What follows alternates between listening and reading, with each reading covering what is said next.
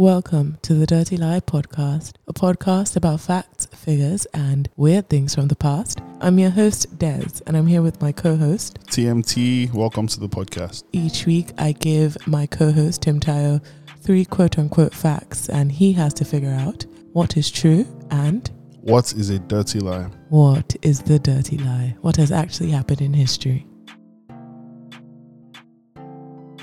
Hello. Hi, guys. Welcome to this week's episode of The DLP, the Dirty Lie Podcast. the DLP podcast, I am Des. Dirty Lie Podcast podcast. I am TMT.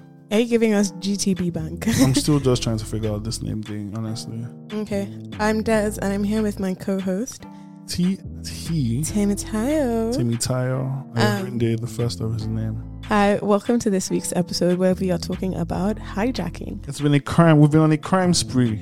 Yes, on a discussion of crimes spree. Right. No, no, Which- actual spree because that's illegal. That is illegal. We are lawyers. We believe in law and order in this house. I do not believe in law and order. I, even though in the last episode I said I believe in law and order, but I've changed my mind. You have. Things change. Oh, that fast. Ah, Sapa is crazy. Makes you reevaluate things quick. So this week we're talking about hijacking Mm. of planes Okay. in history. Flyjacking, as it's It is. often called. It is literally only called hijacking. sorry. This- You're not going to turn hijacking into traffic hits. Okay. Okay. Yeah, sorry. Are you ready to get into it? Yeah, 100%. Let's do it. Okay. Mm. This week's facts. Fact one in 2021, Mm. the KGB hijacked a Ryanair flight in order to capture a Belarusian blogger. Yikes. They hijacked the whole flight Okay. so they could get a blogger from Belarus. All right. That's fact one. That's fact one. Fact two the first successful hijack in Nigeria's history Mhm. happened on the 25th of October 1993 Yeah. when four teenagers hijacked a Nigerian Airways flight from Lagos to Abuja to in order to instill MKO Abiola as president. This was just after the June 12 elections had been cancelled Yeah. and they were like in in order to get MKO installed in his rightful place as president, we are going to hijack this plane. Okay. Four young Nigerian men. Silent protest. Well, I think that a bit more than silent. Yeah. and fact number three. In 2006, a group of nine Afghan men, mm. led by two brothers, Ali Safi and Mohammed Safi, Mm-hmm. hijacked a plane, an Ariana Afghan Airlines flight, Mm-hmm. forcing it to fly to Stansted Airport. Mm-hmm. And upon getting there, they were given asylum by the British government. Okay. Okay, okay, okay. So they hijacked the plane, and the Brits were like, Oh, you try so hard to get here, you can stay. Mm. so, Is there any funny business in these questions? what do you mean? Little tricks. I don't know. Do I ever play little tricks on you? Yes. Oh, And there's always funny business. mm. So, I have decided that the answer is the first one. the Belarusian one. That's the lie. Ugh. It's not the lie. Sorry. Yeah, that's the lie. Oh, no, no, no. It's not the lie. What? No. I've heard the Belarusian story before, Mm. and I thought the lie was that it was the KGB. I thought it was his government that did it. It was his government secret service with the KGB. Was Mm. KGB sponsored. What's his name again? Andre something. Roman Protasevich. The, Be- Roman Protasevich. the Belarusian president. no, that is the blogger. Okay, no, the the. Belarusian blogger. It was the president that ordered it, right? It was what's his name, Chivchenko or something weird like that. Because I know he loves him and Putin are like besties, Mm. and he's an equally strange um, dictator. The president is Lushenko. Lu- Lukashenko. Uh-huh, Alexander Lukashenko. Yeah, that's him. That's my boy. Yes. So he personally ordered it, but Yeah. the KGB um, sponsored the. Diversion. Yeah. Nice. So what's the truth? Hold on. You mean what's the lie? Sorry, what's the lie? The Nigerian one. That's not the first Mm. hijack in our history. You had hijack uh, ordered by Ojukwu during Biafra.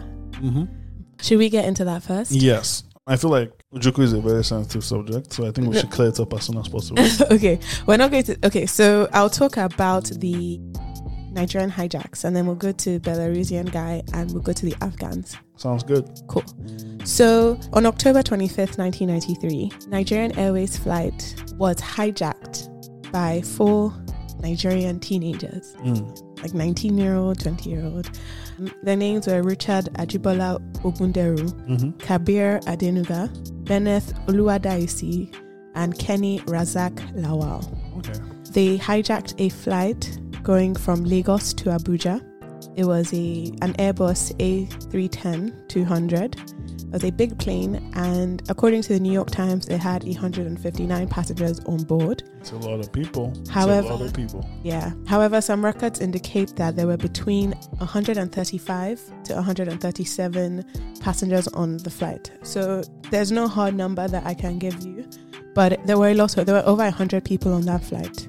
The plane was supposed to go from Lagos to Abuja, a distance of about 509 kilometers. And instead, inside of the plane, you had Nigerian government functionaries or dignitaries, you had businessmen going to Abuja, you had some Americans. The plane was then diverted to Niger. Did they land there? They landed in Niger, and the hijack lasted for three days, Mm.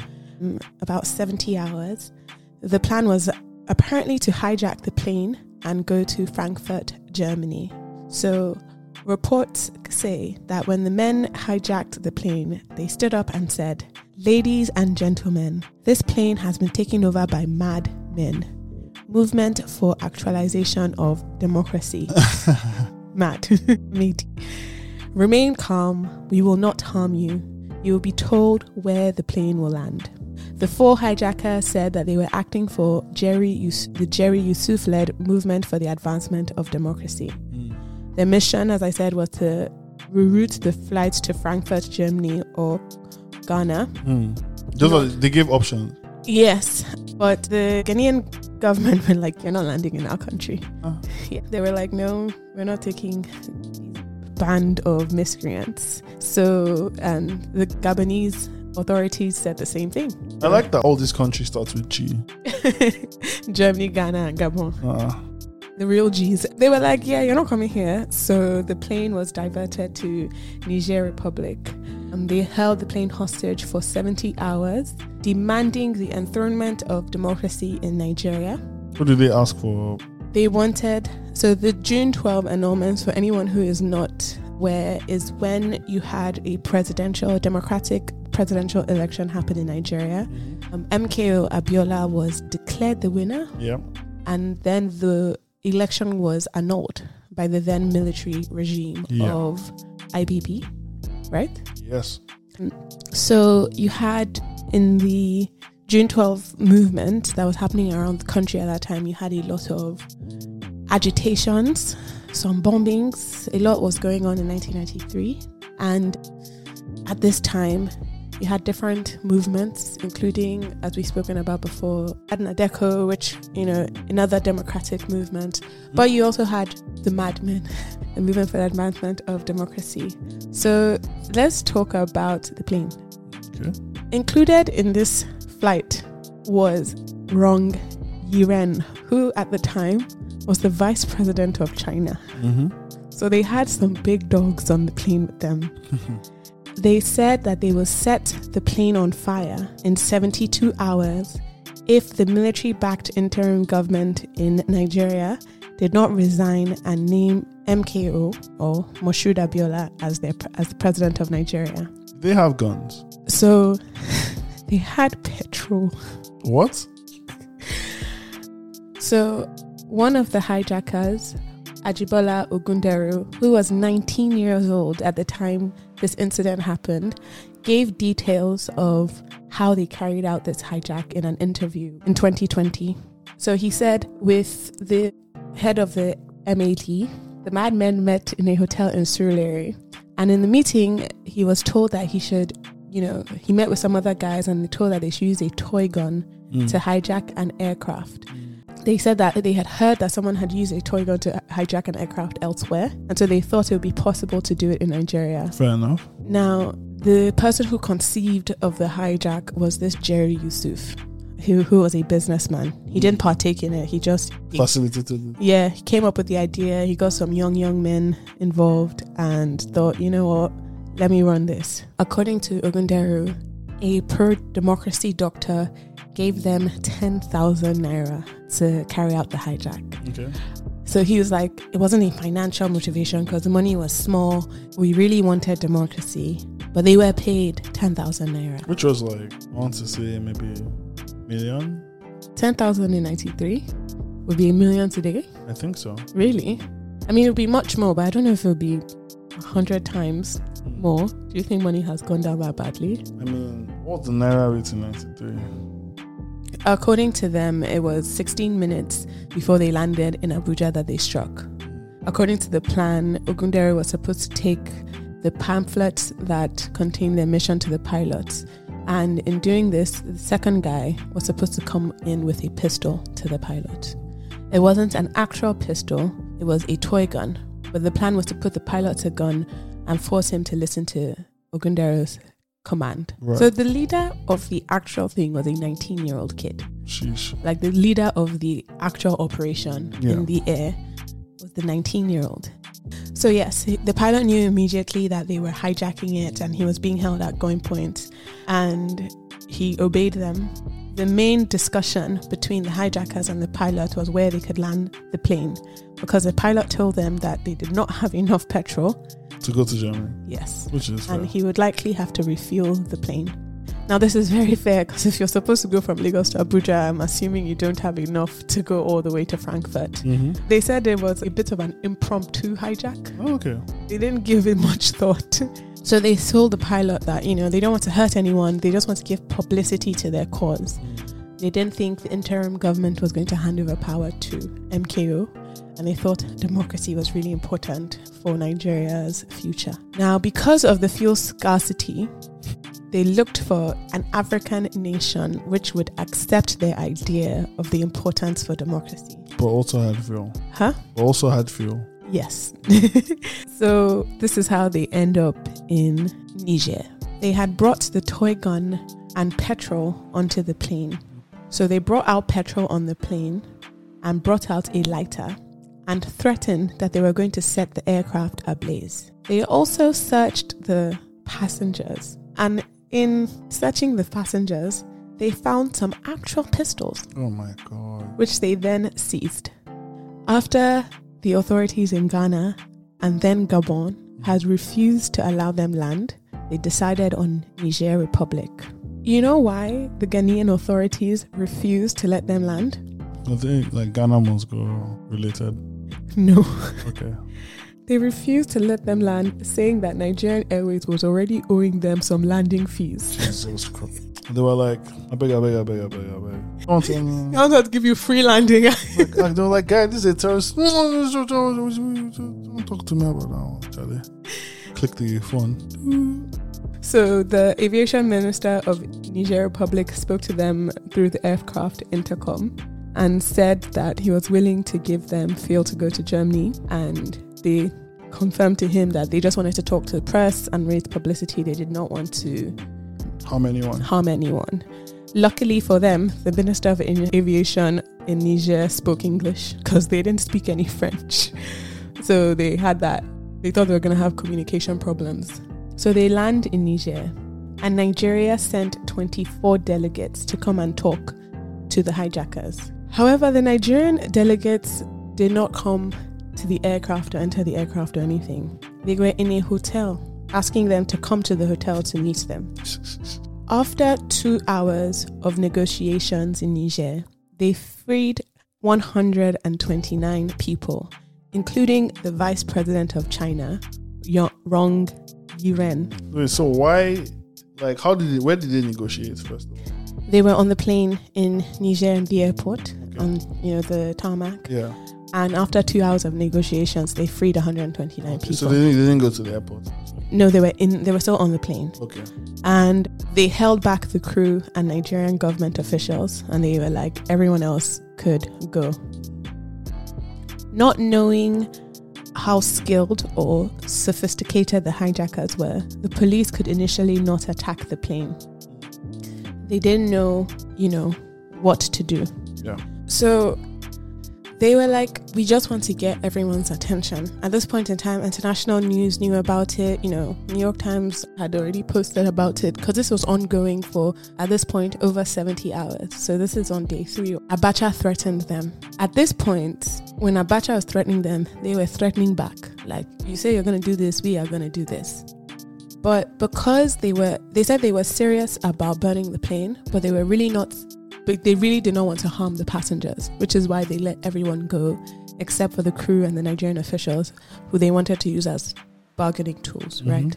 Abacha was threatening to storm them with a tru- with truckloads of soldiers from Nigeria, Mm. but the French government warned Abacha that it, Niger was not British territory. Mm. So they felt protected by the fact that this is not like we're not in Anglophone country, we're not in a former British colony. The French are not going to allow truckloads of Nigerian military men pull up on this plane. However, the French decided to capture them. At this point, they feel that the passengers must have informed the French, like they didn't have complex bombs or like they didn't threaten them with a bomb, some automatic Who, rifles. who feels this? this Hi- is the Hijack. the hijacker. This is the 19 year old at the time. Like he's just in this interview. He's just like, I think the passenger said we only had a toy gun. How did they inform the French? They had let go of Oh. 129 passengers. So he thinks the ones they let go had already given the French intelligence and information, being like, Yeah, they think it's a ragtag group of kids, like just trying to make a point. yes. So one of the hijackers asked for water because this was day three. They had been taking only coffee and snacks for the past three days. And so the French brought their strikers, soldiers, and pretended that they were bringing food. So when they said they were bringing food, it did not occur to all of them that it was a trap. and in that, they attacked, they took over the plane, and in the in the melee, one member of the crew died. Whoa. Yeah. The actual hijackers did not die. They were remanded and they spent the next years of their life in prison in Niger. Next, how many years did they spend there? So I believe it's nine years and four months they spent in prison in Niger. Shortly after the hijack, Ernest Shonekan's interim government was replaced by Sani Abacha's dictatorship. And the rest is history. Story, as they say. So histoire. It's not historique. histoire. L'histoire. Sorry. Uh, you always try and speak French on this podcast. Always ends bad. What motivates you? oh, oh as they say, I will never know. Will? In the interview, in the inter- This girl. the guy who led this hijack, the Ogunderu, Richard Ogunderu, he was the second of five children. He was the only son. And his father said he did not have a violent bone in his body. right. He says that he has no regrets because now he gets to enjoy democracy in Nigeria. That his only regret would have been if he died. Who, Richard? Richard says that about himself. Mm-hmm. Nice. Mm. What does he? What does he do now? Well, in 2020, when he gave this interview, he said he had the intention to study law. Eh? Yes, but he did not have the financial capacity to do so. But that he did want to study law in England. And he was hoping, and the last thing he said in his interview was that he was hoping that the government or kind hearted individuals would come to his support and help fund his legal studies It must be at least fifty something. in England. So I I believe he is 49 now. okay. I mean, 30 years ago he was 19, so he'll be 49 now. Right. Might be, you know, 50 this year. This Yeah. is this is the his 50 year. Um, but yeah, two two years ago he was saying he wished he wished to go to England to study law. Amen. What? Imagine you're on a plane and someone goes, a 19 year old stands up with a vat of petrol and a toy gun and says, This plane has been taken over by the madmen. I'll be like, ah, trying to go to Abuja, bro. Like, literally, I haven't had lunch. Just trying to go to Abuja, man. you're catching a quick flight to Abuja. The next thing, you're on the tarmac in Niger Republic. Imagine you're like, he gets his visa and everything to study law. You know, And, yeah, and he's just like, he's on the plane, and then someone's just looking at him, staring at him. Like, is your name Richard? so Ogunderu, when he returned to Nigeria, actually went to Alliance Francaise to get a diploma in a diploma degree in French. Did he get it? Yeah, apparently he did Nice. because obviously he was held in Niger. Niger and f- uh, people, everyone around him was speaking French. It got him curious. I mean, I'm sure he learnt the language, so he wanted to get In like three an days. official. No, he was there for nine Oh, years. nine years. Right, right, right. Sorry, I keep forgetting that. But Yeah, so I'm sure he wanted to get like an official certification. must have been really nice to him for him to want to learn the language. Or Yeah. for him to like want to, you know, official make it official. I guess he's learned the language. He must be fluent after nine years. And Yeah, Also, he's ni- he's 19, right? he was 19, so it's probably easier for him to pick up. Yeah, his brain is still developing. hmm In 2017, he gave an interview to the International Center for Investigative Reporting, in which he said, The evil that Nigerians fought against several years back continues to lurk around the country's image. It's unfortunate that our leaders continue to oppress us. The worst being that we cannot even choose our representatives in the face of fraudulent elections and the daring posture of the perpetrators of crime. So yeah, they all learned how to speak French fluently in prison. It's I don't know. They complained about their treatment in jail in Niger, but I mean I don't expect any better. They said they couldn't speak Hausa or French, and Those are the main languages in Niger. I'm guessing at least in their prison those are the main languages. Interesting. Um, so they were really struggling. I imagine because Hausa is a lingua franca in the north and Yeah. like in, Niger, in parts of Niger, so Yeah. I would imagine that um they were struggling to communicate. But yeah, that was the 1993 hijacking. Okay. Now let me quickly get. So, I mean, it, it was easy to hijack a plane in Nigeria back in the day. Apparently, tickets used to be given out sometimes on the airport tarmac itself, and pickpocketers and con artists would often mingle with travelers waiting for flights to take off. The US barred flights to and from Nigeria because of security problems at the Lagos airport in 93. Now, um, let's talk about the hijack in 1967. That was the Biafra hijack. On April 23rd, 1967, three Biafran, I can't, do I call them Biafran youth? I call them Nigerian youth? No, call them Biafra. Three Biafran youth, Mark Odu, Sam Inyanga, and Onuora Nwanya, hijacked a Nigerian Airways F 27 plane, which was being piloted by Singh, a, a P. Singh, and a Tokumba Williams. The flight was originally bound for Lagos from Bini, but was diverted to Enugu. That plane became Biafra's first aircraft. Drive it like you stole it, right? so this was a Sunday, and the incident occurred just three minutes into the scheduled flight from Benin to Lagos. The service was captained by the the Singh guy was a Pakistani captain, and he had his headphones forcibly removed at one point. The aircraft was then flown from the eastern flown to the eastern capital at the time, which was Enugu, where the 16 passengers, who included Nigerians, Americans, British, Irish, and Italians, in 16 passengers to have this mix is impressive. What were all of you doing in Benin City? Nigeria was a hotbed. Probably, you know, trying to buy some art. Probably not legally.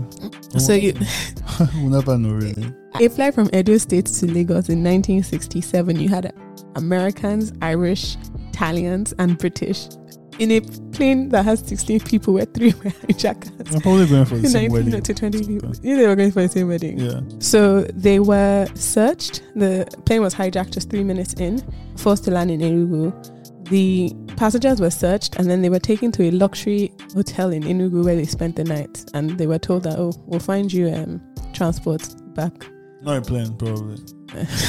but they only have one. Yeah. During the course of the following morning, all the passengers were returned to Benin by road. There's a lot of conversation about what the true facts surrounding the hijack were. However, it was clear that Ojukwu had ordered the hijack of this plane because he felt at the time that the Nigerian Airways planes belonged, like Biafra should have their own share of the fleet because, you know, succession. Mm-hmm. We used to be one, you guys have all the planes, we should have our own. So let's take it. Mm-hmm. In a book called The Last Flight, written by Captain August Okpe, who was the chief pilot of Biafra and commander of Tactical Air Command of the Biafran Air Force, he advanced two reasons why Ojukwu authorized this hijacking of the plane. One, as eastern Nigeria became isolated following the economic blockade, Ojukwu realized Biafra did not have a single fixed wing plane. He felt that should the proverbial cat jump to the wrong side of the fence, he would need a plane for diplomatic shuttles to different African capitals. Essentially, if he needed to leave, he would need a plane to do so. Secondly, as I said before, he felt that and I quote, this is a direct quote Nigerian possessiveness over the real estate and property of Nigeria as if the Easterners had no share was not right. And so the heist had become an endeavor to start acquiring some of what they believed were the joint assets. This is directly from Captain Okpe's book.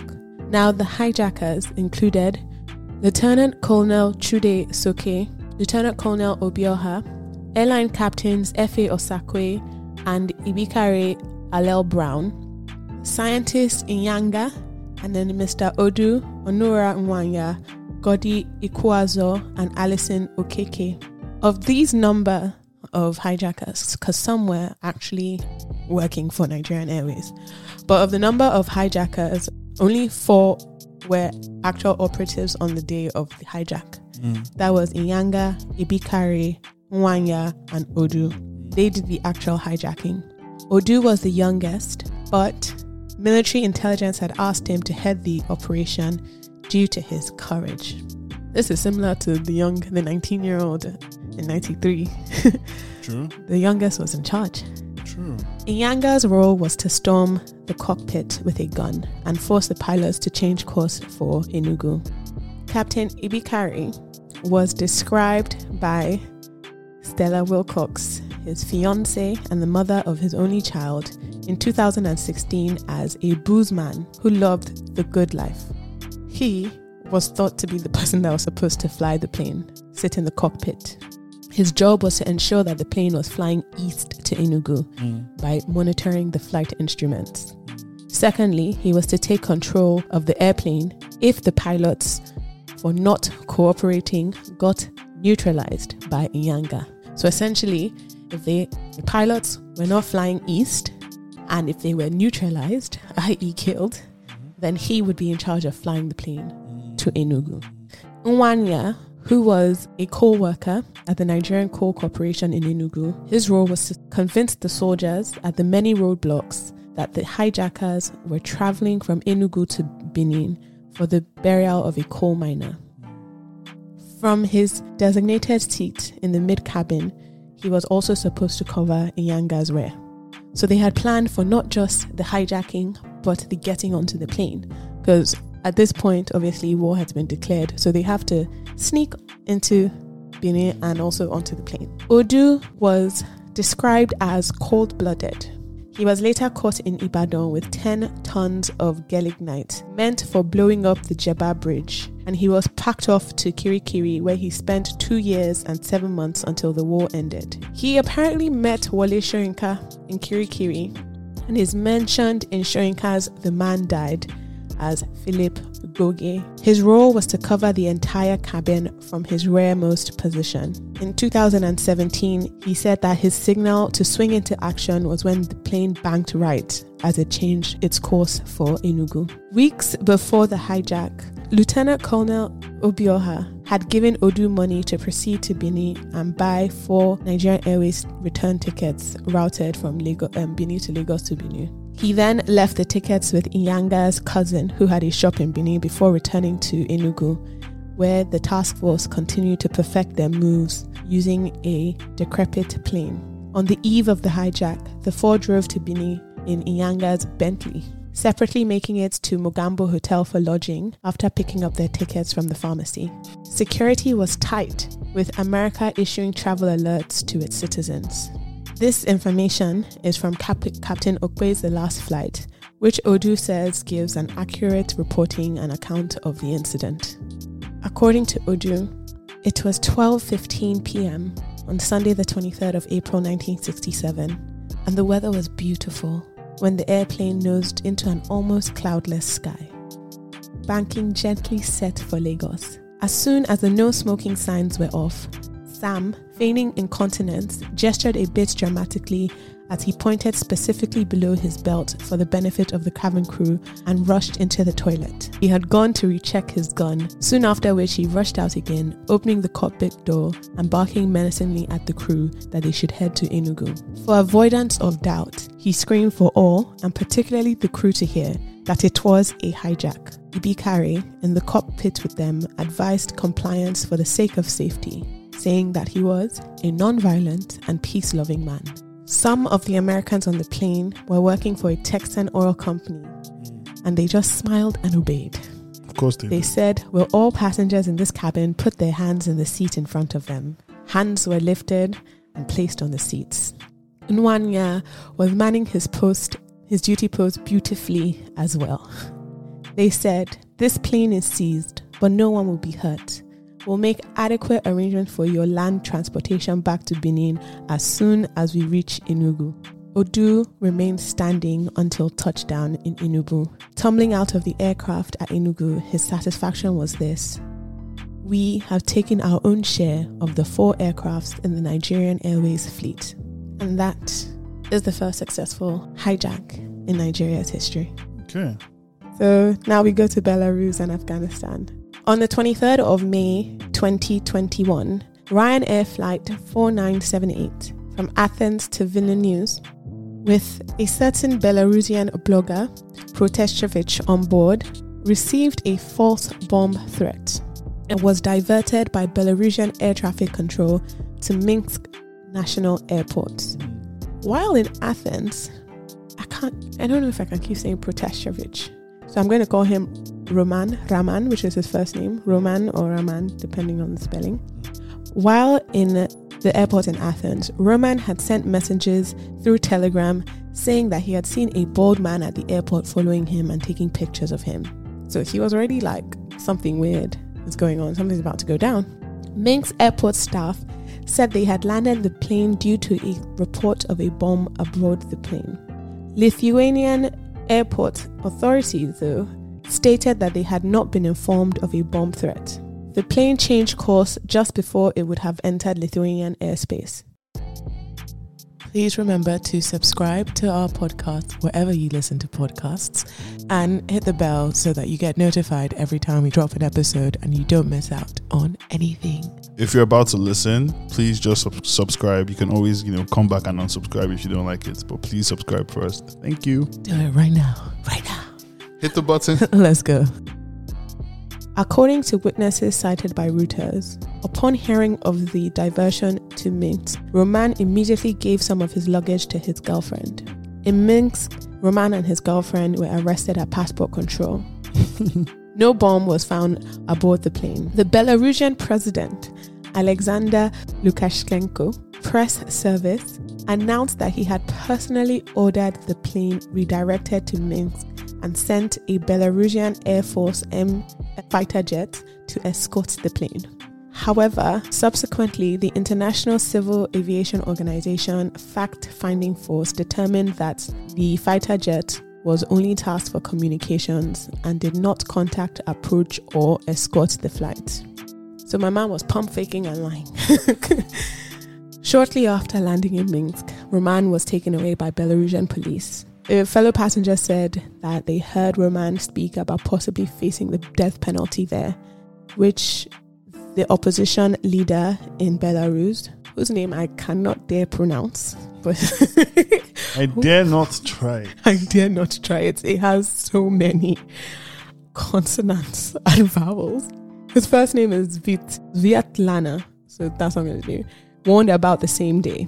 The mass unrest charges against Roman could par- carry a prison sentence of up to 15 years. Mm. In July of 2022, the International Civil Aviation Organization said that the grounding of the flight was indeed illegal and blamed senior Belarusian officials, also condemning Roman's arrest, calling the bomb threat deliberately false. Know? It is said that this was done by KGB and the Belarusian secret police. Fair enough.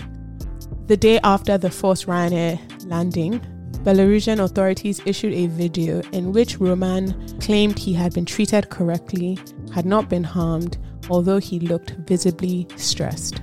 It was pretty solid, guys.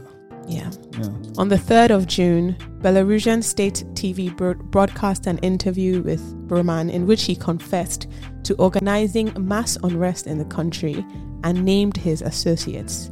His family believed the confession was made under duress, and independent experts noticed numerous marks apparently caused by physical force on his hands and a state of what appeared to be mental breakdown. Wow. So, I mean, Yeah. yeah. And this was just two weeks. Like, this televised interview was the 3rd of June. The plane was taken on the 23rd of May. So they didn't waste time in collecting him. uh, he had he had always been like an outspoken critique, do you say? An outspoken blogger and political activist. Yeah. And he, especially talking about the presidency of Alexander Lukashenko and, you know, talking about the problems going on in Belarus. And at this time, there was, what's it call it? What do you call this? Unrest in Yeah. Belarus. Yeah. He was in a relationship with a Russian citizen called Sofia Sapega. That's the girlfriend he gave his luggage to while on the plane. And um, at the time of her arrest, she was an international law student.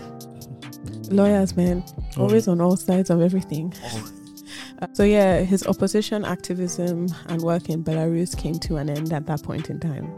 His girlfriend, Sofia, was remanded in custody for two months. And then she was charged on the 3rd of December with inciting hatred, facing up to 6 to 12 years of imprisonment. Crazy. And she was then sentenced on the 6th of May 2022 to six years in prison for inciting social hatred. Her lawyer said that he would appeal directly to Russian President Vladimir Putin Mm. because Sapega is a Russian citizen. She was Mm. born in Russia and she's a Russian citizen. But yeah, that is The idea of just being in the air and someone hearing that just and descending some big boys in the sky. bro, a whole bomb threat, It is a whole plane. crazy. Also, like, I don't, I don't know why this is this makes it a bit funny, but this is a Ryanair flight from Greece. Like some people just went to go and see Athens. They just they went to go and see the Colosseum. They went to Mykonos, man. Knows they were flying They were having that holiday that you tell your friends about. budget flights. You don't even have Come on. connecting luggage. Come on. And then they divert your plane to Belarus You're like, whoa, whoa, whoa, whoa, whoa. and tell you there's a bomb on air. Where are we right now? Bro, and then guys come up and just pack up This is a stressful situation for everyone. Everybody involved. And I imagine just, imagine also just, I mean, no, imagine just being like a blogger. And I mean, he was also the Mm. editor in chief of a Telegram channel. Mm. But like, you're just, he's 27. Yeah, he's a kid. He's a kid. He's literally born in May 1995.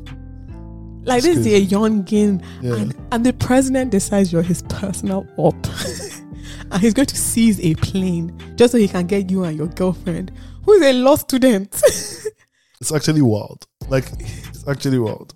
I think if you're 1995, I think that's like the last generation of. That's like that's the Gen, Z. Yeah, that's what they call Z, um, what they call it, zillennial. Millennial. I don't know, Gen- Zillennial, like Gen, yeah. Yeah, it's like it's like You're on the cusp. on the cusp. Yeah, that's crazy. You, you, Gen Z didn't even have, sorry, 95, they didn't even have midnight calls. They're the age of Facebook, BBM Messenger, hmm. Instagram was there by the time they entered university. The North Korean guy, current dictator, he's he's he a millennial.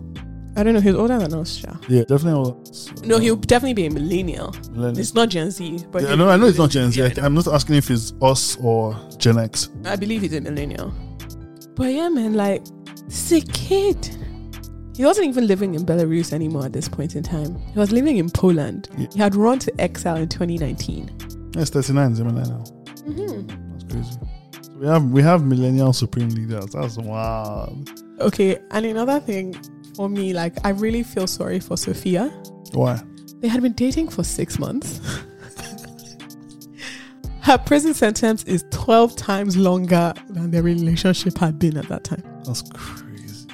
Like, you went to Athens with your boo, mm. and next thing you're in Belarusian prison mm. saying that you're inciting social hatred. It's actually insane. like, why I gotta be in this? what?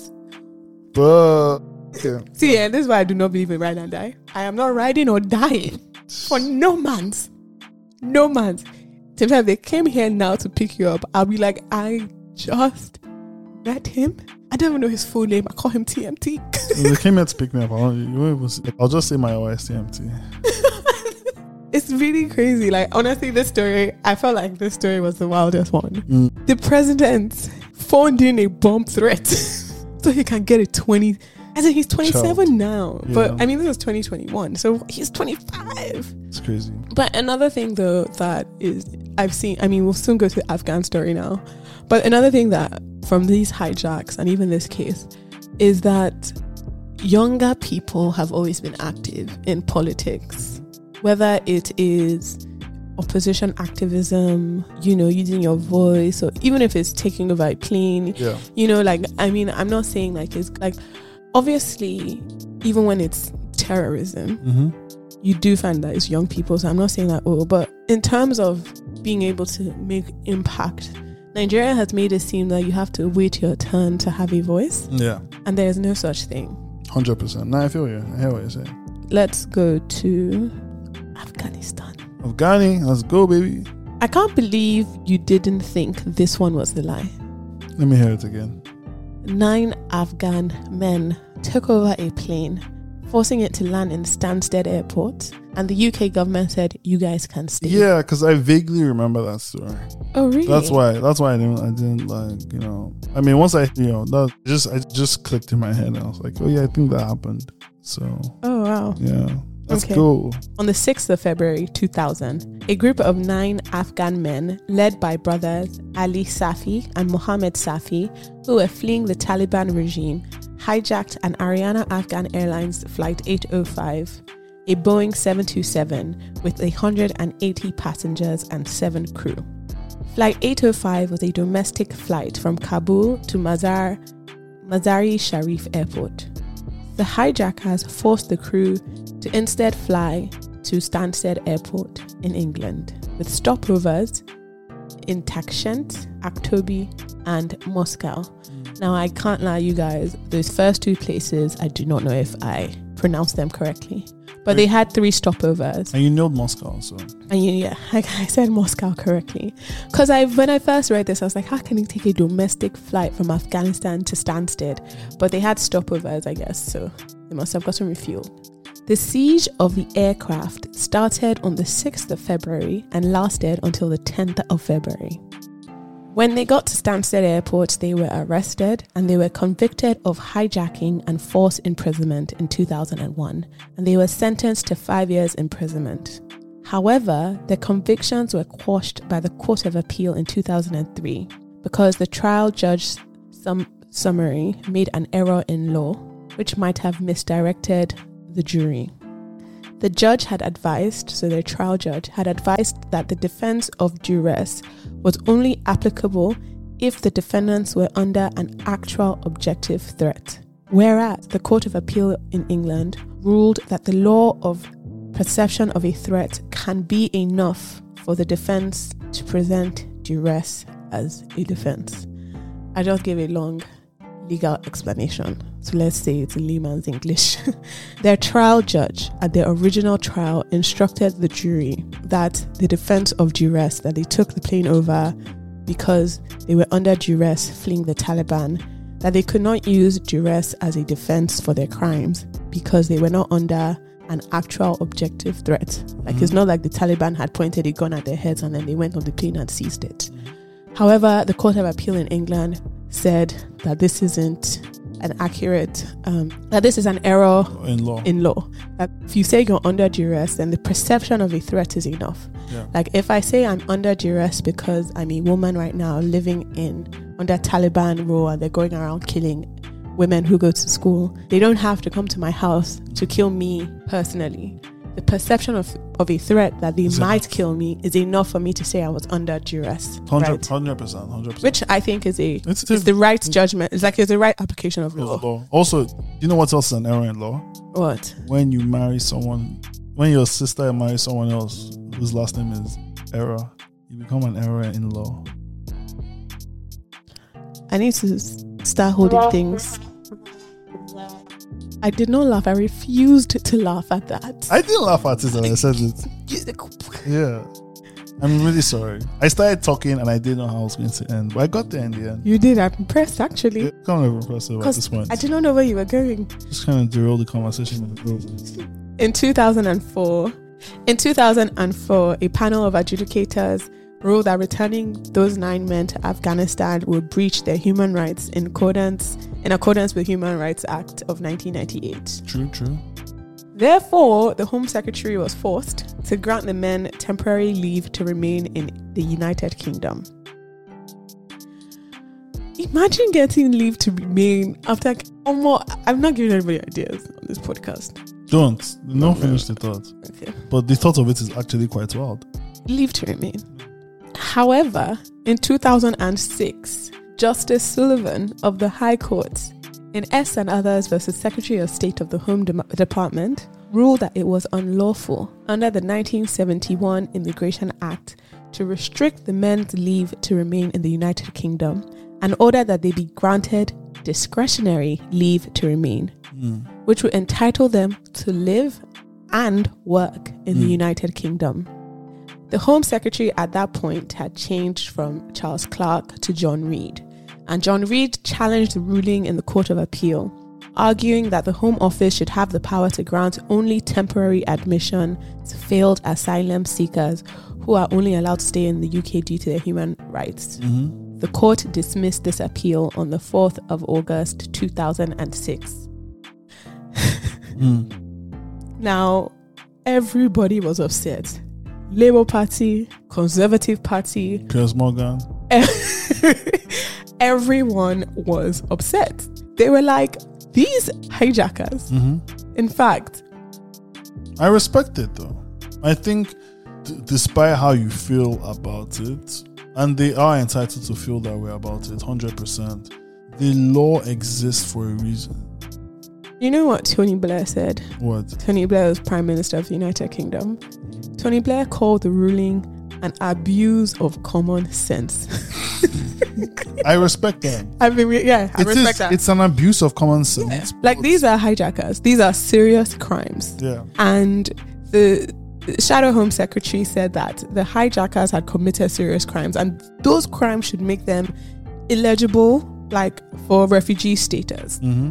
Like it's not, you know, like you should not be able to benefit from commission of a crime, which I think is like a legal precedent in in every law. Like it's like you should not It's a legal principle. it's a legal principle. Sorry, but, not yeah. It's a legal principle that you should not be able to benefit from the commission of a crime.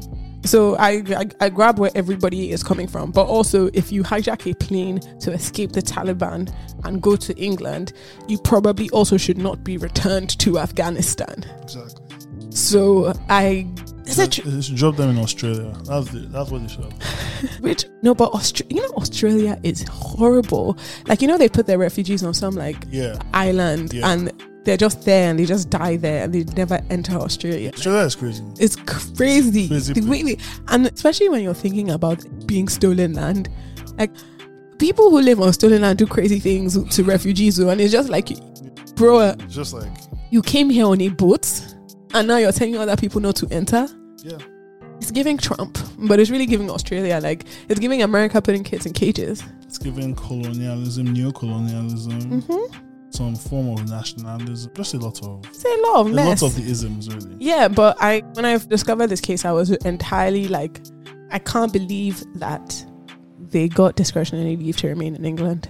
Are they still there till this day? I believe so. I mean, I haven't seen otherwise. I'm not gonna. I haven't seen otherwise. I haven't really, um, you know. But yeah, Okay, that was a solid, solid round. You won this one, but we'll go again next week. I always win just because you had a good showing once or twice. Now you think you're the dog. Okay. Look at me. I'm your captain now. Have a lovely She week. said on an episode about hijacking. Oh my god. Oh, no pun intended, but that was great from me. That was great from me.